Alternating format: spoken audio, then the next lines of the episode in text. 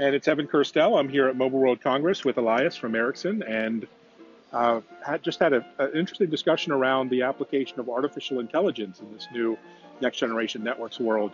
So, Elias, maybe introduce yourself, what you do at Ericsson, and what you're focused on these days. Exactly. So, uh, thanks a lot, Ivan. Uh, my name is Elias Mitsaros, and uh, I'm uh, heading a solution marketing team for networks at Ericsson.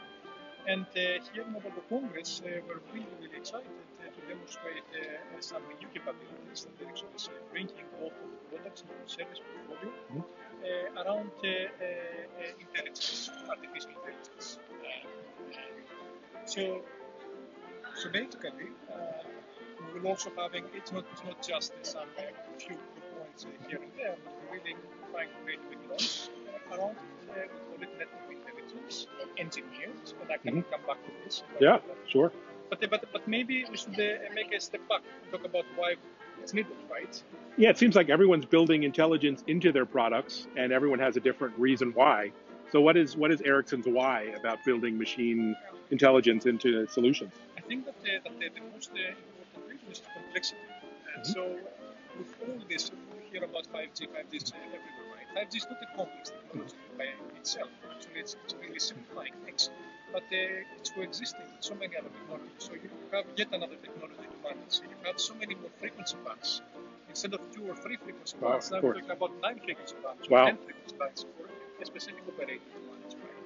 We have new use cases. We have uh, uh, new uh, sites and much many more sites because 5G uh, is high band, right? We have maybe five or ten uh, uh, more sites on the network.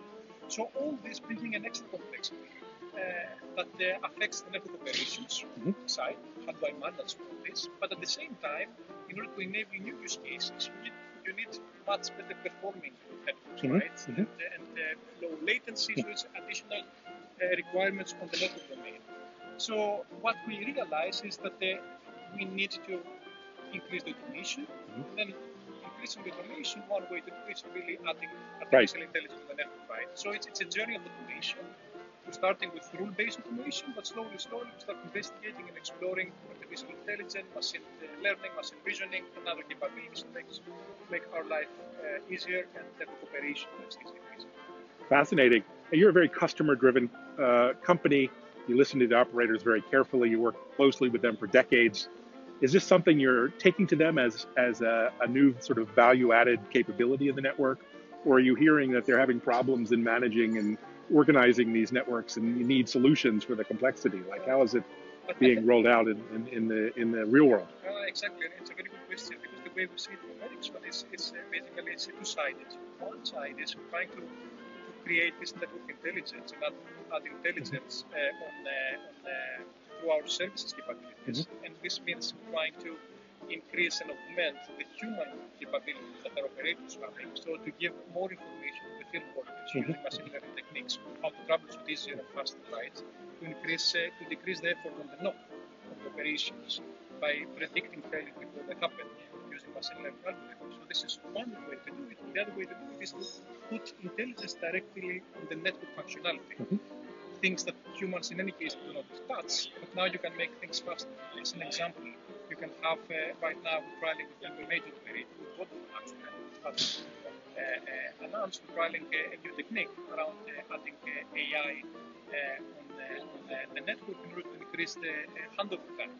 So with machine learning algorithms on the edge of the network predict where the phone will be given you know capacity needs everything else and then you can really uh, minimize the handover time or speed up the handover time by two times, which means enables new use cases, makes a, a much, uh, you know, end user experience, not drop balls. So it's, it's really, really well, it's really exciting, and I, I, had no idea you were in this realm of AI and, and machine learning.